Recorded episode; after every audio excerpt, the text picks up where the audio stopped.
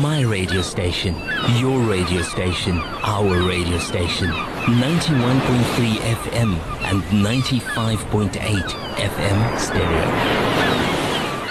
Assalamu alaikum wa rahmatullahi wa barakatuh. Very good evening to you in this beautiful month of Ramadan. Shukran so much for joining us for our qu- question and answer session.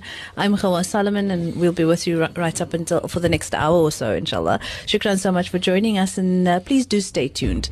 Uh, for all those um, who's listening to us across the lands and over the seas, a big welcome to you and shukran for joining us. Please, uh, uh, do join us next week at the same time in our new Ramadan slot. So um, this will be our slot just for the month of Ramadan, inshallah. And then after that, we'll resume at our normal six to seven.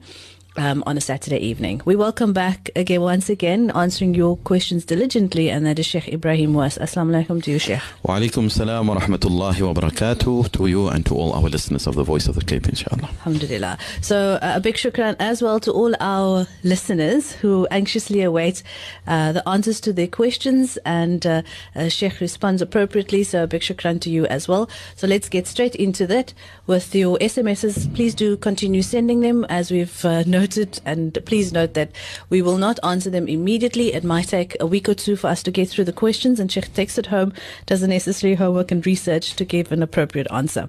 So Sheikh, the first one we have uh, for t- for this evening is can a reject their inheritance so that the inheritance falls on the other heirs? بسم الله الرحمن الرحيم الحمد لله والصلاة والسلام على رسول الله وعلى آله وصحبه وبارك وسلم uh, The issue of inheritance obviously there are guidelines in the Quran as to how inheritance should be uh, distributed amongst the heirs uh, However in terms of uh, sort of uh, forfeiting not forfeiting really but giving up your portion of the of the inheritance uh, this certainly is something which would be permissible uh, because uh, all that it means is that you are giving it over to the rest of the heirs and you, you, you perhaps feel that they are more in need than what you are uh, to, to get uh, those portions. And there is something like this called in the sharia which they refer to in, in, in fiqh which is called ibra. Ibra normally refers to, to debts but it will be very similar to this here. A debt normally if it is owed to someone he obviously has the ability to say that look it's fine I'll write the debt off and this is called ibra. So, in other words, that right, that monetary uh, right which you have over the person, you are uh, saying that it's fine. You are writing that off, and you don't need it or you don't want it any longer. Uh, so, the same thing goes for inheritance. Um, uh, this ibra, although, like I say, it's to do with debts, uh, it can also be applied here, where the person may feel that um, that the other heirs uh, they are more in a position to rather take the inheritance, etc. so, if he, he does that, it will be almost like a gift that he is giving over to them. In other words, he's gifting his portion to the rest of the heirs.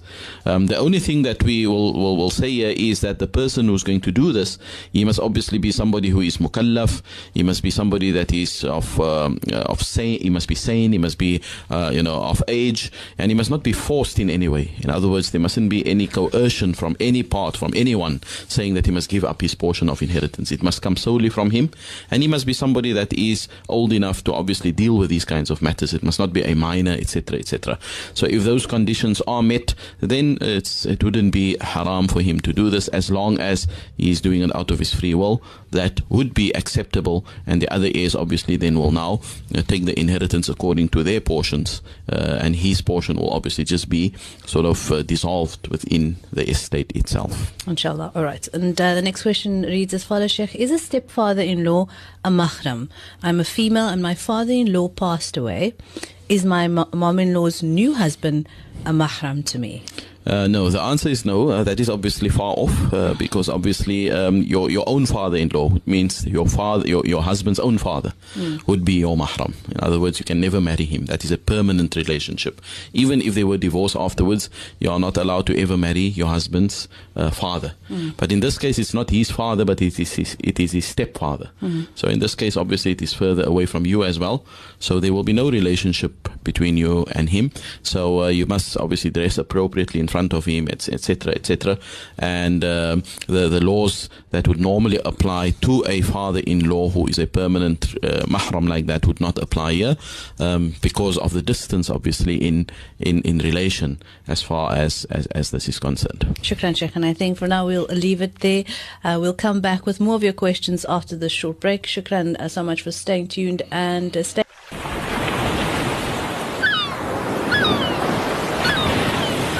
Live from Cape Town, this is the voice of the Cape, 91.3 FM.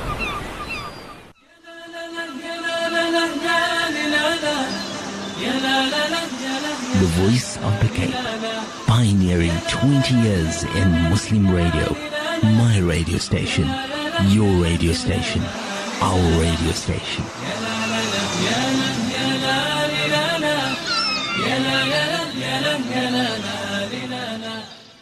Assalamu alaikum wa rahmatullahi wa barakatuh. Welcome back. This is Questions and Answers. I'm Khawa Solomon. With me answering your questions is Sheikh Ebrahim Moos. Our next question reads as follows. Please do continue sending your SMSs on 47913 and via our Facebook page as well, like the Voice of the Cape Facebook page, and you can send it to us wherever you are in the world. And inshallah, Zarina will uh, pull that down. Sheikh, uh, the next one reads as follows. Can I sit and make salah if my space is too small or very small or limited? Yeah, absolutely. Uh, if, if there's absolutely no other space for you to make salah and you are really confined and there's no other way out, then yes, obviously we know that uh, the salah is as such that you perform it in whatever condition you can. You never leave the salah off. And so if there's absolutely no, and, and this I would say, let's say a person is imprisoned and uh, they put him in a very, very tiny place where, where he's not able to really stand up or whatever, then in such a case he can obviously make salah sitting or in, in, in any other position for that matter. But uh, on the other hand, I, I, just want to mention this that if the, the space is a bit tight, but there is another space that you can go to that's close by or that's not difficult, or you know, it's, it's, it's possible for you to look for another area to make salah in, then in such a, case, you have to obviously stand and make your salah because the standing or the qiyam is a rukun of the arkan of salah that must be upheld. Okay, without it, the salah will be invalid unless there is a valid excuse, right? Um, this goes for the fard salah, of course, or the compulsory salahs. For the sunnah salahs and the re- uh, recommended uh, voluntary salahs, you are allowed to sit even intentionally. That won't make a difference. Uh, there's no problem in that, rather. And you can make salah sitting if it is a sunnah salah. But if it is a fard salah, you have to stand. It is part of the arkan of the salah unless there is a valid excuse. So a valid excuse could be either you can't stand because you are ill, you are sick, etc., or you are old, or you, you don't have the strength or like in this case you, you can't stand because there's no space. I mean it's just too tight for you to stand. Then if that is the only only option available in front of you then you simply make salah in any way that you can. And if you can stand halfway you stand halfway. You know if you can't stand straight up uh, upright you can stand halfway. Then do that to the best of your ability at least to try and fulfill that particular rukun of the arkan of the salah Inshallah. What if a wife tempts her husband to divorce her, Sheikh? Yeah, this is something that we mentioned, I think, a few times uh, previously. That um, when the wife uh, requests or she provokes or she's uh, inquire she, she she's uh, asking for the husband to divorce her uh, or she's doing certain things because she wants him to divorce her and she's doing it in such a way that she doesn't really have any justification for it just because she wants out of the marriage. And that is obviously something that is not uh, allowed, that is not uh, jaiz and permissible in Islam. There's a hadith where the Prophet ﷺ says to us, and the hadith is narrated in the book of Imam Abu Dawood and At-Tirmidhi by Thawban radiallahu an. He says that the Prophet ﷺ said, أيما امرأة سألت زوجها طلاقها من غير بأس لم ترح رائحة الجنة. That any woman who requests from her husband to divorce her without any due cause, without any due reason, then she will not even smell the fragrance of Jannah. I mean, let alone entering Jannah. She won't even come close to smell the beautiful fragrance of Jannah. So this means if she is provoking a husband and she's uh, you know making him she's almost like forcing him in a way to divorce her and she doesn't have justification for it all right? Mm. then that is haram in islam. She should not do that. On the other hand uh, the, the flip side of that would be what if a wife is doing this because there is actually something wrong? Mm. okay she wants out because there's something wrong. Then obviously that's different because the hadith says here if she does it without justification. But let's say there is a reason. There is a strong cause why she wants out of the marriage. Mm. let's say she's in an abusive marriage or the husband is not looking after her or the husband is not treating her well or the husband is not giving a haqq as a wife, then in such a case, obviously, she's got more re- she's got uh, more than enough reason to ask him rather to divorce her. That this would not fall under the ambit of this hadith, because the hadith clearly states if it is without justification. So uh, this is obviously a, a, a, further question that I would pose on top of this question. If the wife is doing this, I would like to know why is she doing it? Okay, mm. what, what, makes her tempt her husband to divorce her? Is it just because she wants out and she's got no reason and she saw someone else or she fell in love with someone else just like that? And if that is the case, then yes, we have to obviously condemn that and mm. rectify that. But if there is that uh, reason that she's doing it because she's frustrated, She's doing it because she wants out, because she's really uh, been in a marriage that has been very bad for her and very abusive, or it's been very difficult for her to cope, etc., with real issues. Then, in such a case, obviously, what I would say is that she needs uh, counseling and she needs somebody to speak to her and, and, and guide her and her husband as to the way forward. Mm. And they need to obviously go see an imam that can tell them that, look, um, the wife is asking for a talaq. What or, or are these reasons valid? Let us mm. let us investigate. Why does she want it, etc etc., If there are good reasons, then they can either go for talaq or they can try to patch things up. But if there is no reason at all and the wife cannot provide any reason, then this is where the, the danger lies in this particular event when a woman is asking for divorce without due, uh, due right. Yeah. Shukran, Sheikh. Uh, our next SMS, Assalamu alaikum. Um, I'm in my idda. My husband gives food money, but he pays for the phone and he pays rent, but only to date gives me 100 rand for personal needs. Is this correct, Sheikh? I'm on I'm in my last month of my idda. Yeah, uh, the idda, if it is the idda of a first and a second divorce, which is what we call a talaq raj'i, a revocable divorce, then obviously the husband has to look after you uh, in the same way that he used to look after you while you were married. Mm. There must be nothing short. There must everything that you that is due to you must must come to you, etc. Um, uh, but if it was a third divorce, which is a final divorce, then obviously the idda is the the, the, the nafaqah is much less. Mm. It doesn't inc- include everything everything because now it means that you finally severed your relationship and you're just going through the, through the procedure of iddah, which means that your nafaqah will be less in such an iddah. But let's say it is the iddah of a first and second divorce and you are saying that the husband is paying uh, practically all the bills, etc., and is only giving you 100 rand for personal needs. Obviously, here we need to uh, clarify and ask what do you mean by personal needs? What, what, else do you need, in other words, that perhaps he's not paying, that you feel he should be paying, mm-hmm. you know? And if it were things that were necessary that he used to pay, then yes, he should should pay that as well. But let's say your needs are something that is not really a need, but it's just something that you want or something that you were used to, but it's not really a need. Mm. Uh, I'm just going to give a very uh, crude example. Uh, let's say you are wanting money to pay your DSTV, for example, mm. and you expect him to do it right? Uh, he's going to tell you it's not a need. You don't have to have it. You know, you can live without it, and it's not a necessity for you, etc. But if it was something that uh, obviously he, uh, you know, that uh, that you require in life, and like medication or is it uh, clothing? Of course, is also part of nafaqah, as we know. Mm-hmm. But again, clothing and all of these things that we are talking about must be within the framework and within the ambit of what is called the urf or the custom. So mm the custom plays a big role.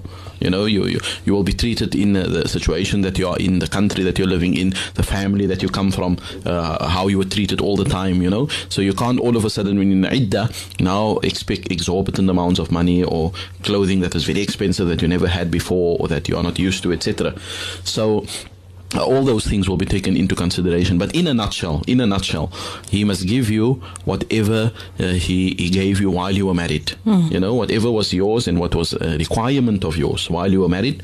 Uh, and here, requirement again, I want to uh, stress this point. Requirement means something which you need in your life, which you cannot live without, which you which is going to make your life difficult mm. if you hmm. don't have those essentials, right? So he has to give you all of that uh, to to fulfill those essentials. Um, uh, uh, during the iddah, if it's a first or a second iddah uh, of a first or a second divorce, that is. Yes. Inshallah. And we'll leave uh, those questions there for now. Inshallah, we'll come back with more of yours after the short break. Stay with us and do continue sending your SMSs on 47913. And you can also fax them, email them, and um, send them via the Facebook page. Please call our office hours 021 442 3500 to find those details. Back in a moment.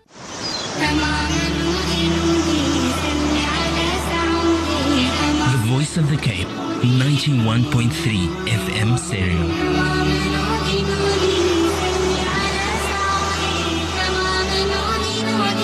My radio station, your radio station, our radio station, the voice of the Cape.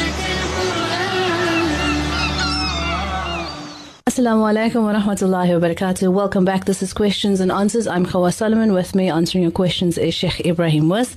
And the next question, we'll get straight right into it. Um, Sheikh, this does sound a little bit familiar to a question we just did earlier, but it reads as follows What is the hadith of a wife who tempts her husband to divorce her? Yeah, the hadith that we mentioned earlier is a hadith that is narrated by Sayyidina Thawban radiallahu an, and the hadith is in the book of Abu Dawood and Tirmidhi, where the Prophet sallallahu alaihi wasallam said, أيما امرأة سألت زوجها طلاقها من غير بأس لم ترح رائحة الجنة. Any woman that asks her husband for a divorce without any due reason or cause, she will not smell the fragrance of Jannah. And we explained the danger of a woman wanting to opt out of a marriage without any good reason or any justification, because the can- contract of nikah is a sacred one and it shouldn't be broken except for very strong reasons. Uh, and so that is the hadith, and it is obviously a lesson that uh, you know we shouldn't uh, just uh, want to opt out of our marriages when there's any small little thing hap- happening, but there must be reasons, there must be justification for for doing it, and uh, we, we should try to solve our issues and not just ask for divorce. But like I said in the previous answer, if there was a reason or a justification, then obviously it will not fall under this hadith, and she needs to then see someone that can guide and consult with him to tell them what is the way forward. If there's issues within the marriage, how exactly those issues may be solved. Inshallah, all the best to that couple. And uh, as we said previously in other shows as well, please do you know seek help from your nearest judicial body and um, the, for the from those closest to you, and not just rely on the, the radio station or program like these to get your answers. You know, go and seek the necessary help or counsel that you and your family or your partner, your husband needs at that time. Shukran, Sheikh. Okay. So the next question is Assalamu alaikum, Sheikh and sister. Am I allowed to use my zakah money to donate a water well on behalf of a deceased? I think we've had this question similar um, before, Sheikh. Yeah, I remember this question because it deals with. Uh, I mean, if you're t- talking of a water well, it's it's probably in another country. Um, I don't think it would be locally. So I think we dealt with it from that angle, Yes. saying that if you are going to take the zakah out of your own country to another country, Yeah. that should not be done unless it's totally necessary. Okay, because your zakah must be paid in the country where you reside. Okay, and this is taken from a hadith where Sayyidina Mu'adh ibn Jabal, he was obviously sent to Al-Yaman by the Prophet wasallam, and the Prophet said to him that what you should do is you should call him to the deen of Allah, you should call him to the belief in Allah Ta'ala and to the prophethood of Muhammad wasallam, and if they uh, then obey or they abide by that, then you should tell them there's salah that they must perform, and then eventually it's a long hadith. At the end of the hadith, the Prophet wasallam say you tell them about zakah, and zakah is taken from them and given to them. From them to them. So it means from that community to that community. So zakah should not be dispatched to another country if there is a need in your own country. And surely our country is obviously much in need. There's, there's lots of poverty and so on. So it would obviously be best for you to not uh, send your zakah to another country. So that's the one point. The second point is, which I pick up from the question, is can you do so and make the niyyah that if you give zakah, it's on behalf of the deceased? May Allah give the reward to the deceased. Uh, can you do that? The answer is yes. Many scholars have allowed this, where you can actually do something uh, in a sake of, in a, in a state of ibadah, etc., and say, "Oh Allah, I would like to pass on the reward of this."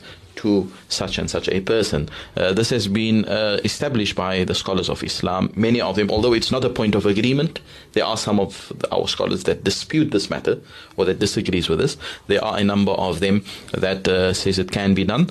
And uh, one of the uh, examples that is to be found on this is that when the Prophet ﷺ actually sacrificed on the day of Eid al-Adha, he sacrificed two sheep.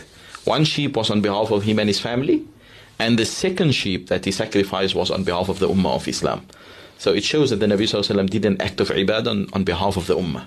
Okay, for the for the reward to go to the Ummah and etc. Uh, etc. Et so there's nothing wrong, uh, according to many scholars, that you can actually do this. So uh, if you do that, it will be fine. Uh, just coming back to the first point I made, however, if the water well is in another country And of course, uh, you can give your zakat to another country if there's no no poverty in the country that you live.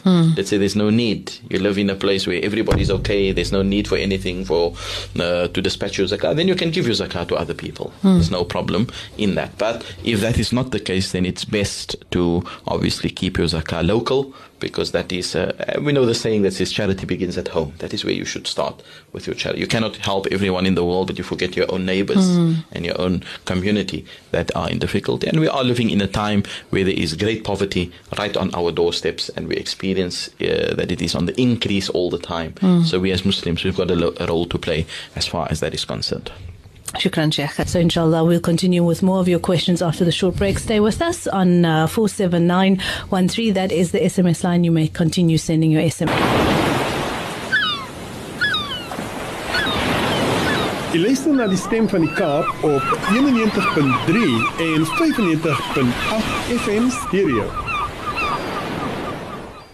Assalamu alaikum. Welcome back. A very good evening in this beautiful month of Ramadan. We take um, a moment and, and always where we can to appreciate um, and make the, me- the best of this holy month, inshallah.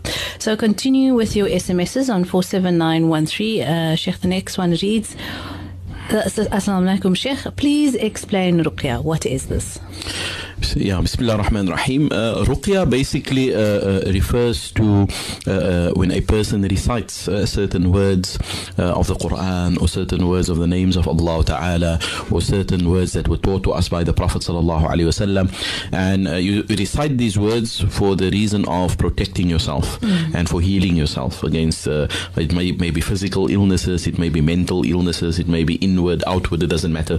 Um, we know that the Quran has this power, we know the names of Allah Ta'ala has this power, etc. So, Ruqya basically means to recite words of sanctity and sacredness for the purposes of protection and healing. And uh, the scholars have, have been quite, uh, you know, um, has been quite uh, open to discuss this and to say that, look, this is allowed because we will give you a proof also as to uh, why, why it is allowed and how it is allowed.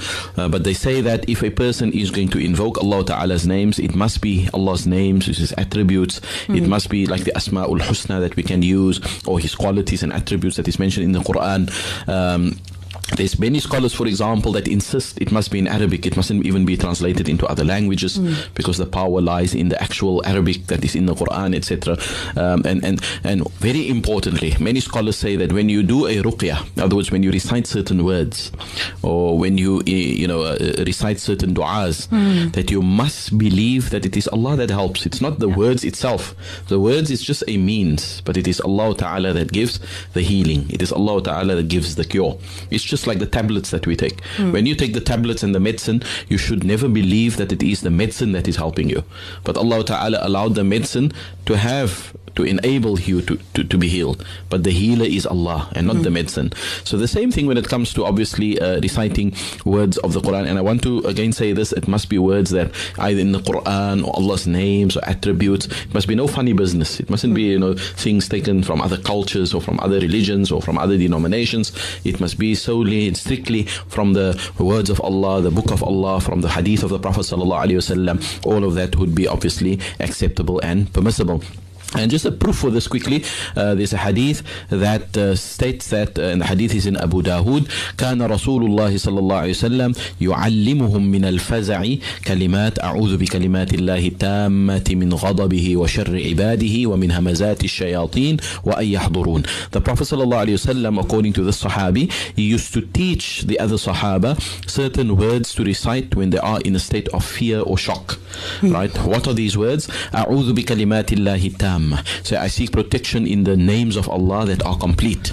Min ghadabihi wa sharri ibadi. I seek protection from the wrath of Allah and I seek protection from the evil of His servants. Wa min hamazati shayateen wa. And I seek protection from the whisperings of shaitan and from them coming to me or being present with me. And this is the, the, the last comment here is actually what is important after the hadith. Uh, it says, وكان عبد الله بن عمر يعلمهن من عقل من بنيه ومن لم يعقل كتبه فأعلقه عليه. uh, and this is very interesting. This one Sahabi by the name of Abdullah ibn Amr ibn al-As, he used to teach this particular dua to his children, especially those who were already of age and that could understand and that could, could remember these words. He used to teach them how to say these words. But if he had some of the children that were not yet of age, that were still minors or infants, then what he used to do is he used to take these words and actually write them down and then hang it around the neck of the child. Okay, and this is the ruqya. The ruqya is the words that are recited, but it can also be in the form of the words that are written down. Okay, we know, for example, sometimes that our old mashayikh and shuyukh, they used to, and imams, they used to always make what is known to be as panah Panah water that you go to the imam and he makes you. Mm, yes, yes. And the panah water is nothing. It's it's nothing extraordinary really, but it's reciting the very names of Allah, the attributes, or some ayat, some Quran, some prophetic adhkar to recite those names of Allah Taala on the water. Yes. And so the water gets obviously affected and it gets uh, obviously uh, it, it, it embraces the words of Allah and these azkar. And of course, a person then drinks the water with the niyyah of healing and protection. Uh, and there's nothing wrong in that uh, because that is essentially what ruqya is. Um, uh, and it's interesting, I mean, they've done now uh, research also in modern times to show how the sound that water is exposed to can actually change the molecules of the of the water itself. You know, if it's calm and soothing sounds, then the water will be different to water that is exposed to rough and uh, uh, very harsh or hard, loud banging noises or sounds. The molecules of the water changes. This is from a, a scientific point of view. Obviously, from our point of view, from an Islamic point of view, we believe that of course the name of Allah Taala must have an effect you know the sifat of Allah the qualities the attributes of Allah the Quran itself when it is being recited it must have an effect on a person. Okay if it is done sincerely. So so this is basically in a nutshell what ruqya is and there's very clear guidelines as to how it should be practiced right? We should obviously be very careful and go to people that are renowned go to people that are pious people that are known for their knowledge as well and that that not people because i think one of the things that has also happened is people they they, they, they you know they, they want to do this kind of thing but it's a money thing. It's more to get money out of the poor people that are suffering or that are having illnesses etc so once a person is talking to you about money and stuff then obviously you must be a bit reserved you know. Go rather to people that are more in tune. And there was uh, i believe a scholar that was recently uh, from tunisia that had run a number of workshops over the western cape with regards to ruqya and what is true ruqya with regards to quran and sunnah and so on. And the people that attended said it was really worth their while you know to be obviously involved with this particular alim to give over this particular knowledge of ruqya. And uh, yes uh, it is a specific uh, knowledge that uh, specialists and certain special scholars uh, have.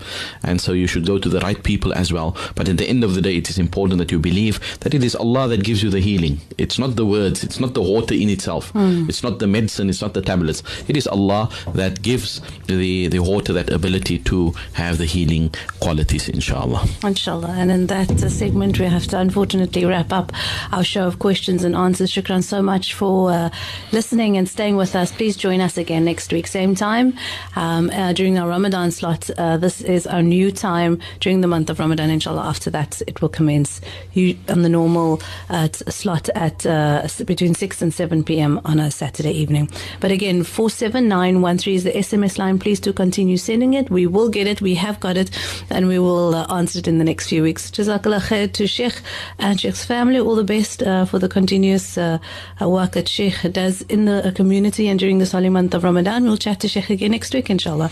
Jazakumullah khairan to you, uh, Sister Hawa, and uh, may inshallah you and all our listeners be under the protection of Allah until we meet again. Wassalamu alaikum wa rahmatullahi wa barakatuh. And from myself, enjoy the rest of your weekend. Wassalamu alaikum and a very good evening.